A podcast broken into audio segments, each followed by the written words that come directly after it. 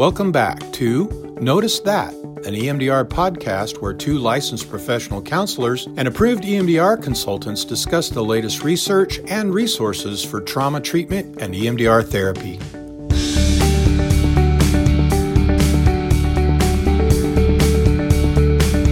Hey guys, welcome back to Notice That. We're excited to be here today. We've got an awesome interview that we're planning to do. So I'm really excited to introduce you to Jayme. But before we do that, I want to just take a minute and mention our trainings. Um, you guys have probably heard us bring it up recently. We ha- now have a training scheduled here in Springfield, Missouri, and it will be March 23rd through the 27th. So, if any of you are interested in attending that training, want to come check it out and um, I guess most of you might already be trained, but if you have a colleague or someone that may want to do a basic training, mm-hmm. or if you want it as a refresher, you can come do a refresher with yeah, us. Yeah, absolutely. You can do a refresher course. Um, just reach out to us with any questions at training at, e- at beyondhealingcenter.com and we'll get back with you on that. If anyone is interested in hosting their own training for a group or an agency that you're a part of, um, or you want to attend another training somewhere else, let us know. We're really excited to be putting these on our calendar and we're happy to travel to you if you have a group that's large enough. So, again, it's training at beyondhealingcenter.com. All right, now to the exciting part. Mm-hmm. We have a great guest here, Jayme. She is our yoga therapist for the retreats that we do. So, in our last episode, we talked quite a bit about the retreats and promised that we would introduce you to her. So, she's here today. She's a yoga therapist, um, and she also owns her own yoga studio. Mm-hmm. So, um, I met Jayme because I attended one of your retreats um, an interwoven retreat, and I'm going to let you talk all about interwoven because it's a beautiful thing and everyone should know about it. Um, but basically, it was my first experience of the difference between yoga, because I've been doing yoga since I was 16, um, and yoga therapy. And the difference was very notable. And I remember spending a lot of time thinking about how beneficial this could be for clients. And we struck up a conversation about that, and the rest is history and the future because we're still figuring it all out together. so, Jayme, if you could just talk to us about your story, how you came to yoga therapy, um, and also what the difference is between yoga that a lot of people are going to be familiar with and yoga therapy. Sure. Hi, glad to be here. So, I came into yoga therapy really um, on a pathway of my own healing. I was a professional athlete and a strength and conditioning coach and so always really involved in training and embodiment. But after my career, um, I noticed, you know, internal things that needed reconciling and healing. And so that's what really got me into yoga. I started whenever I was playing professionally in Luxembourg as a way to train myself uh, in the off season. And then I got my first training when I was a graduate assistant in strength and conditioning as a way to train the athletes in the off season to give them some downtime because in my training we didn't really experience that. Mm-hmm. So I was really interested in how to train athletes wisely for peak performance, and so yoga was a big part of that. Um, and after that, I sort of, I guess, woke up to my life and uh, kind of the direction that I wanted to go, and started traveling and studying more and getting more and more into yoga and found myself living at the Himalayan Institute. Um, I kind of went there for a one month program to learn and practice these things um, that I had been learning in a systematic way, in a regular way, um, consistent way, which is very hard to do if you've ever tried it. So, this environment that the whole organization and the whole community is set up around implementing these practices and supporting each other in implementing these practices was hugely uh, impactful on me. And I ended up sort of at first month by month and then year by year living there for three years. Wow. Um, and I was a part of Yoga International, um, the kind of launch of that from a magazine to a, a digital subscription site. Uh, so I had a very unique opportunity to both study very closely with my teacher, Pandit Rajmani Tigunait, but also have teachers, you know, the top teachers from all over the country coming to record e-courses and I was a producer of those e-courses. So I was just sort of learning all the time and you know not only with interacting with the teacher but then after the fact editing the program. So it was just countless hours of yoga information. And so after that um, you know i had more than enough training hours and also an experience of really putting these things into place in an environment that supported that but i really felt um, that i needed to kind of experience what it would be like to try to put this into play in everyday life because it is not easy. And so, really, the last, I think, four years, I moved back to Springfield from there four years ago, has been about that, you know, how to find ways to integrate these techniques and practices into everyday life and how to make them relevant for the way that we live now. Um, and I really kind of do that through my studio space called Movement Collective, um, which is really kind of a, a, yoga therapy clinic, as well as offering other movement classes of all styles. Because it's not so much a, often about, uh, in certain cases, how you're moving, you know, what particular style of yoga or posture practice you're doing, but that you're moving mm-hmm. and that you're learning these embodiment practices. And all of my students start out with sort of a foundation of what it's like to be in the pose in a good way. So oftentimes you'll go to a yoga class and just kind of be thrown into the fire, we'll say, you know, down dog, warrior, you know, and just sort of some generalized instruction. So I've really focused on how to teach to beginners in a way that helps them learn what it feels like in a really supported uh, way to work into more advanced poses and mm-hmm. carry the kind of key actions that are required um, to and really I, embody a pose. I can really attest to that. I think that, you know, I didn't know what I was experiencing that felt different, but at the retreat, what I noticed was these things that I had been doing for years. I was familiar with them. I know all the, you know, the poses and all of that. Um, but the instruction and the alignment and the support that you're offering to make sure that you really understand what the pose is supposed to be doing, what you could be feeling in your body, how to adjust, how to work with your body as it is today, felt very different. Um, and I I remember thinking after the fact, I feel like I did less and got more.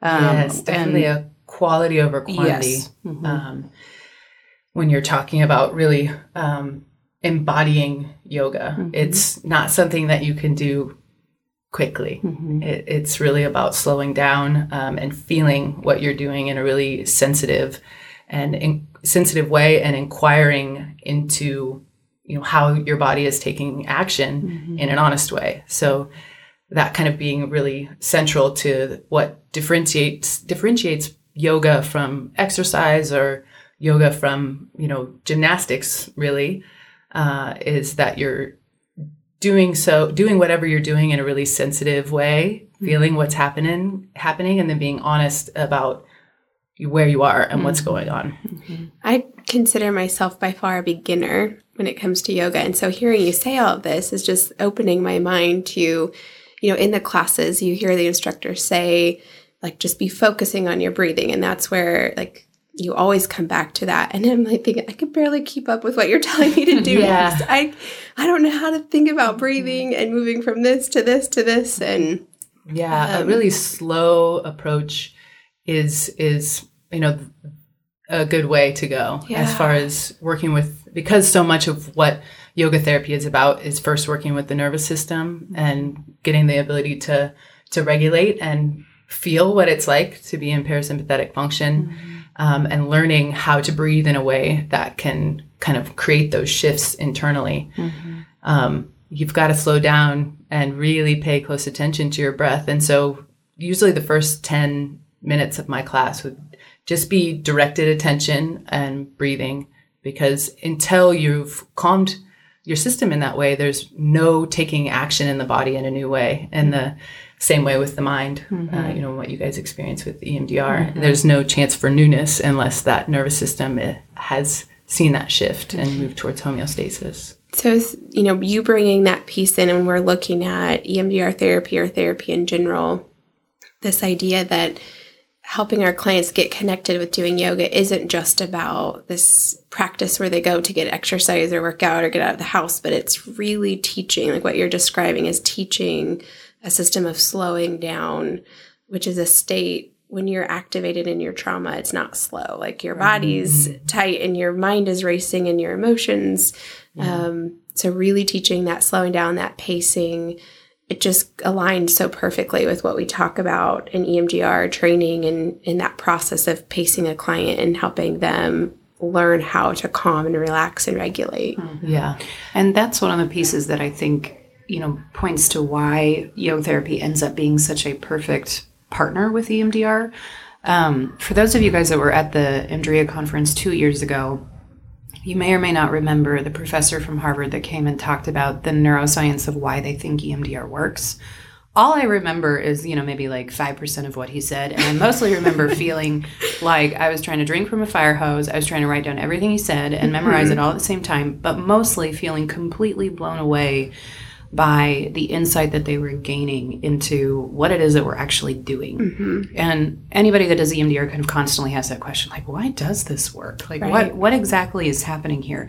But one of the theories that they are still researching, but seems the most likely and the most promising in terms of an explanation, is that the bilateral stimulation that we're doing, its main function is actually keeping the limbic system calm the entire time. And I think what Jayme is talking about with the parasympathetic function and moving our clients into that function is essential in order for the trauma to actually move. Until that happens, like you said, no change can actually occur.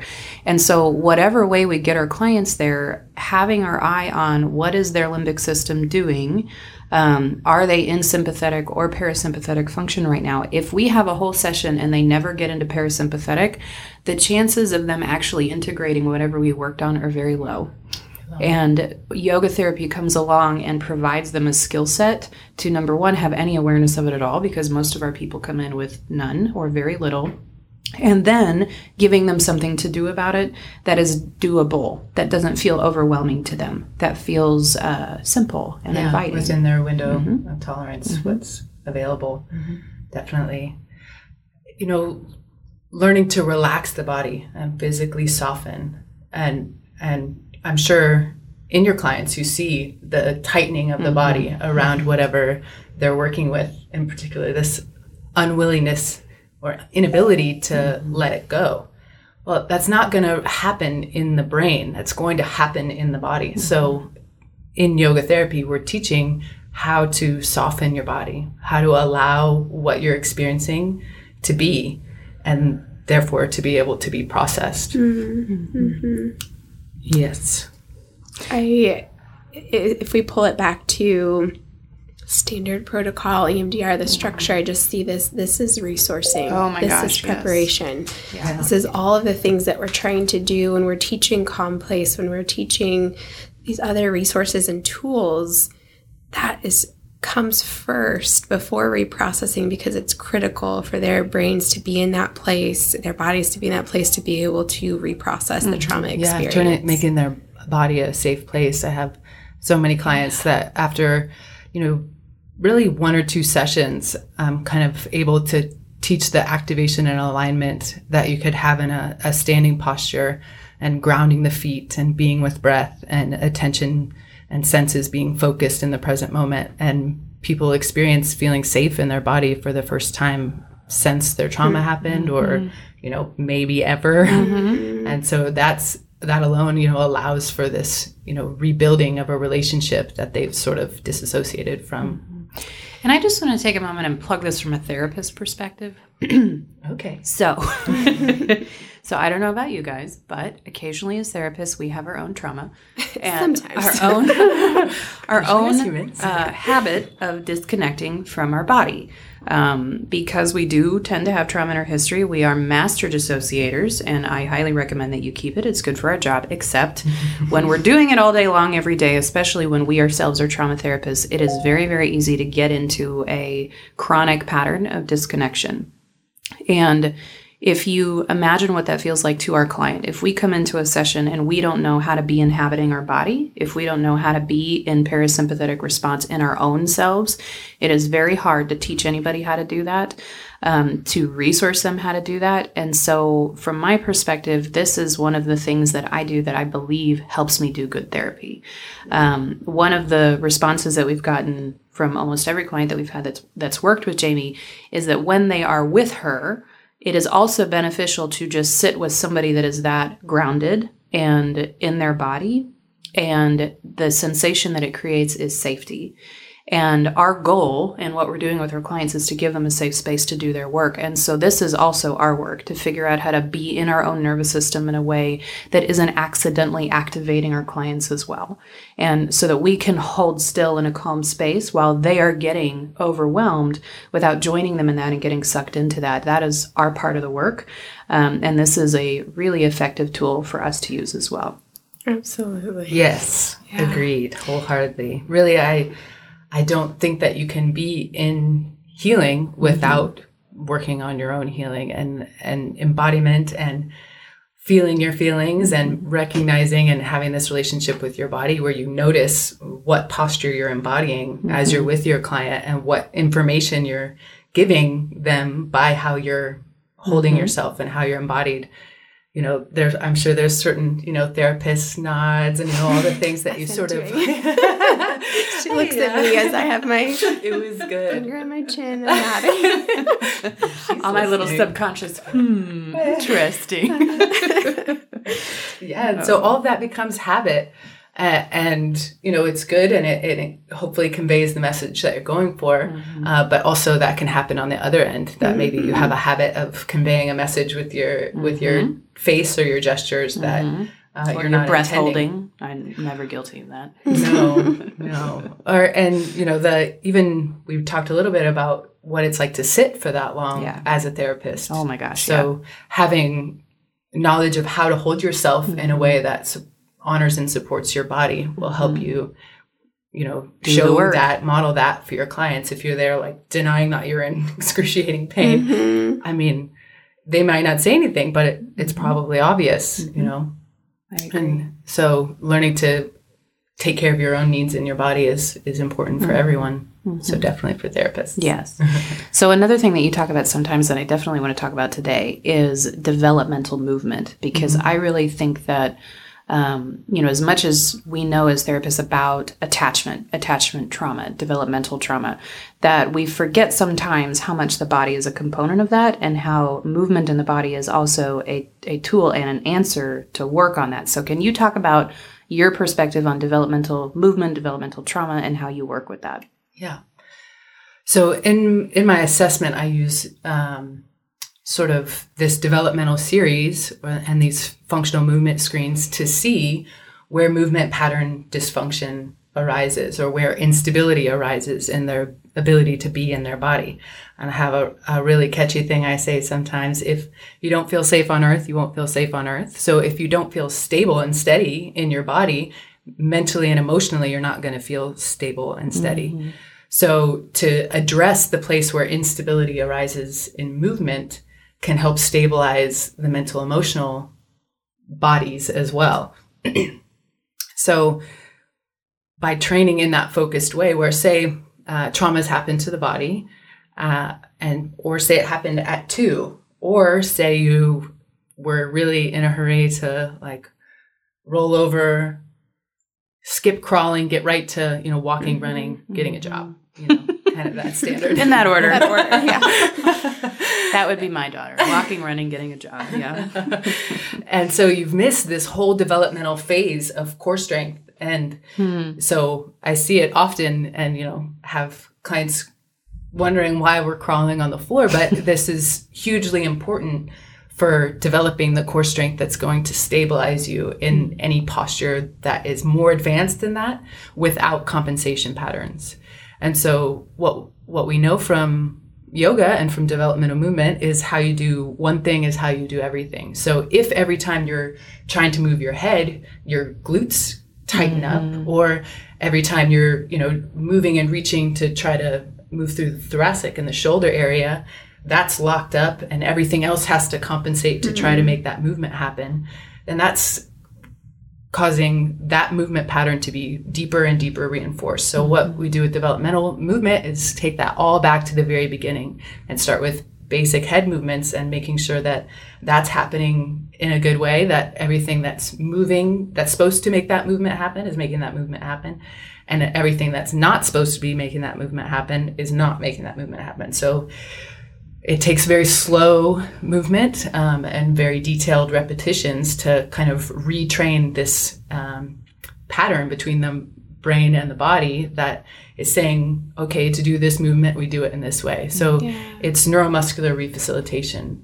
Um, it's this uh, taking you back to the original programming of the movement and visiting each developmental step, making sure that it's functioning uh, in a good way, and then advancing from there.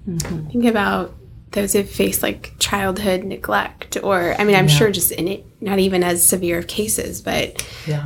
um, that specifically where there just is so many of those milestones that are missed or rushed through, they're forced to bypass um, those more intricate developmental pieces because they have to grow up so much faster. Yeah, and it can happen from physical injury later in life.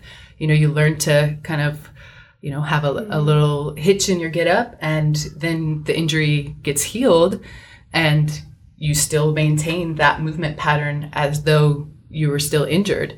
So mm-hmm. unless you revisit it and say, no, not that way, like this, and do so with the nervous system in a calm place, then that pattern is going to keep continuing and, and the mm-hmm. grooves are going to be deepened. And in yoga therapy, we're seeing the system as a whole. So the body is not separate from the mind and the emotions and you know the inner life and the relationship with the body. So that's all one thing. And if we can address that thing as a whole, mm-hmm. then it might start to feel whole. Which is sort of what we're after. Mm-hmm. We're talking about the body. You know, when you mentioned earlier about having to feel safe in your body or feel, you know, stable and on earth, like those pieces, when we're resourcing our clients and trying to get them to experience calm place, um, so many as a consultant so many of the things that my consultees will say is like i cannot ever get into processing because we can't do calm place. We can't do calm state. We can't do anything. And so how do i open up to that and just it's connecting for me now as you say that like if, if you don't feel safe in your own body you can't feel safe picturing your body being somewhere else. Like you're, you're not going to be able to achieve a calm state anywhere if your body is the unsafe place to be.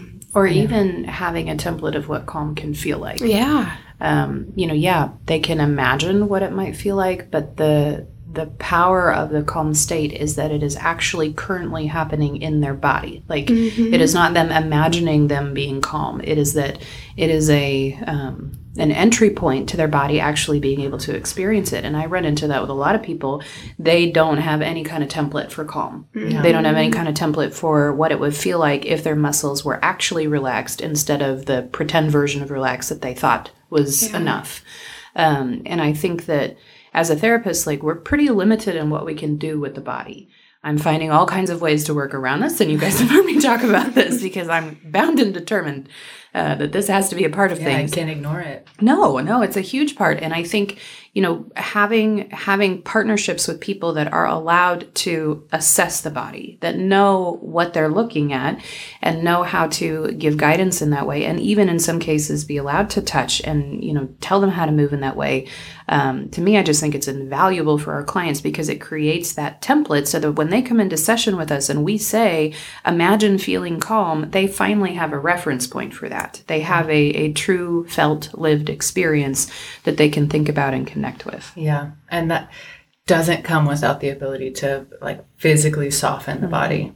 And when you start to learn more about posture and what what people's embodiment is telling you, then as a therapist you would have, you know, just more much information. Yeah. And, you know, have you ever been worked up and had somebody tell you to relax? It's like the last thing on earth you want to hear. It's like so agitating. Mm-hmm. And so unless you have that frame of reference and a, and a place to go back to for what calm is, being told to calm down is has almost the opposite effect. Mm-hmm. Mm-hmm. Yeah. And for therapists and kind of having more motivation to practice this, so many times when I, you know I can see that my client's body is unable to relax by simply taking a few deep breaths myself and modeling that, it's amazing what can be learned mm-hmm. and just, you know, f- from creating that space within your body of what it's like to soften your exhale and have that be passive and see see what happens, they'll start to learn and uh, just from being with you. Mm-hmm.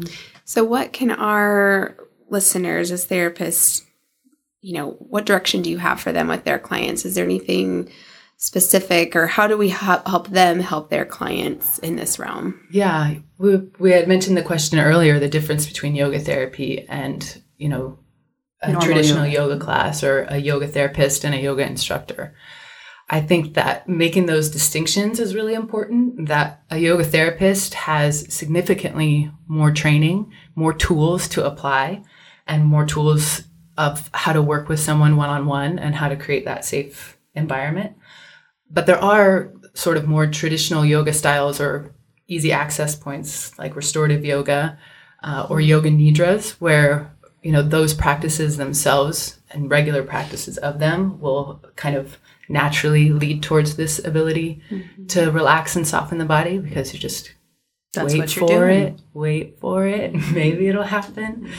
So um, if somebody doesn't have a yoga therapist in their area, yeah, and they wanted to recommend yoga as a tool for their clients, looking for say specifically restorative, because okay. someone could end up in a you know a vinyasa flow hot yoga class that mm. is going to be moving, you know, in theory with breath, and that being a, another vital point is that breath centric postures. So the movement and the breath being deeply connected, as though they're they're one thing, helps reassociate sort of the the breath is the bridge between the mind and the body. So connecting the movements deeply to breath is a huge part of restoring natural rhythm. And that's a lot of what we're doing in general at first with the nervous system work is restoring the rhythm that it's not that sympathetic function is bad it's just for its time and that we need both you know we need the day and the night mm-hmm. it can't all be activation and we sort of live in a culture that's like no, just all on all the time. yeah. Mm-hmm. So to shift your orientation that this rest and this uh, restoring of my body is productive. Mm-hmm. It's the most productive thing that you could do because all of the rest of it is a compensation pattern unless you're able to relax. Mm-hmm. It's an interesting way of looking at it. Mm-hmm. I like that a lot. So, if somebody did want to see if there was a yoga therapist in their area, where would they look? Yes, um, there is a search function on the International Association of Yoga Therapists website, iayt.org. Mm-hmm. And then there's also great client resources on uh, yogatherapy.health. So, that can show the research that's been done about why these practices are effective for mm-hmm. insomnia, chronic pain PTSD. anxiety, PTSD. Mm-hmm. Yes. Mm-hmm. So all those studies have been done, and really we're just at this point where now it's how do we implement this? How do we, you know, make this available to the most people? Um, and so you can search your area for a, yoga, a certified yoga therapist, and that'd be what I would recommend. Mm-hmm. And if somebody wanted to work with you, yes. how would they find you? jaymesweere.com would be a, a, good place to start. You can get to um, Movement Collective and to uh, my other business where I integrate all these techniques into the workplace environment called Stressed Out Humans. Mm-hmm.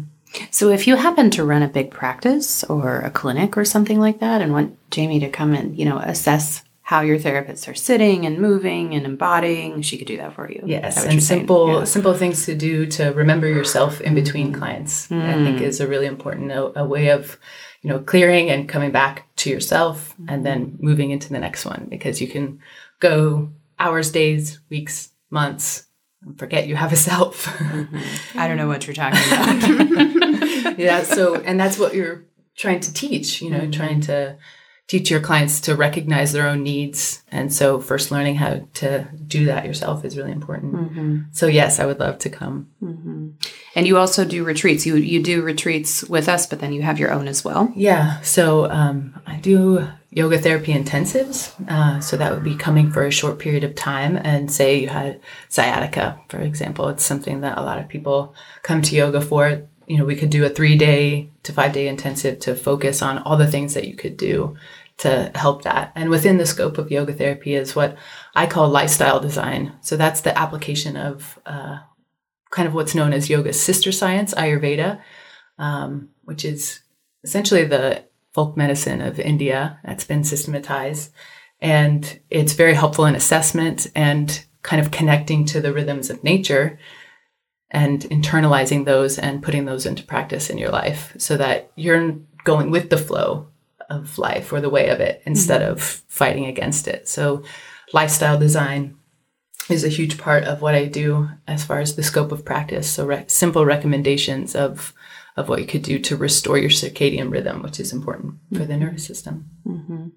Right. Say your website again. Spell your last yes. name if you don't Jayme mind. Sweere, J A Y M E S W E E R E dot com. Okay. Good. And if you want to see Jayme at one of our retreats, she's a big part of those. Um, we've talked about our retreats, and she comes and does one hour session every day that you're there. Yeah, and I'd like to add an important part of kind of what I've started doing is audio recording home practices mm-hmm. right on my clients' phones so that it's always right there. And it's really something that's sort of happening in the yoga culture and in the mindfulness culture as well. It's this kind of similar fascination with newness, like a new practice every day. Mm. But that's not really what this is. It's about doing one thing the same every day, creating this anchor point in your body and the more you practice the particular thing that you that we kind of decide as we work together that is the weakest link in your chain and stay focused on that then in a short period of time you can see a lot of change happen. It's sort of the kind of being on no particular path uh, and not taking it fully in one direction that I see a lot of people do. They try this, they try this, it's got to be this, it's got to be that. Mm-hmm. So if you have a practice that you can really trust and know has been designed for you, then you can have a bit more confidence to do it every day. Mm-hmm. As I said, that's really where I spent experience the benefit of these practices is it's you know you you got to do it. Mm-hmm. No one can do it for you. You've got to take the practice and yeah, know in your head, man, I can do yoga and I go once a week and, you know, yeah. so that counts, right? Mm-hmm. Well, it much more effective would be 10, 15 minutes that were very relevant to where you are in your life mm-hmm. and in mm-hmm. your healing and with your goals. Um, 10 minutes of relevance is way more effective than, you know, even three to four times a week doing things the way that you always do mm-hmm. them, except for in a yoga class. Mm-hmm. That makes so much sense. Well, if you're interested in coming to one of our retreats and working with Jayme or attending one of her retreats, we'd love to hear from you. You can reach out to us at therapy at beyondhealingcenter.com. Send us an email. We're happy to answer questions. Um, or you can also check out our website at beyondhealingcenter.com. There's a beautiful picture of Jayme up there with a little bio all about her. So um, feel free to look at that and get more information on how to contact her. Mm-hmm. And thanks so much for listening, guys. And thanks so much, Jayme, for being with yes, us today. Thank you for having me. Uh-huh. Thank you, everyone. This was fun. Take care, you guys. We'll talk to you soon. Bye. Thanks for listening to Notice That, an EMDR podcast. We hope something you've heard today will help you help your clients. Find our latest episode and more on our Facebook page or on our website, emdr podcast.com. And don't forget to add us to your RSS feed or follow us on iTunes, Spotify, or Stitcher so that you don't miss an episode. Please email questions and comments to Notice That at emdr podcast.com. From all of us here at Notice That, see you next time.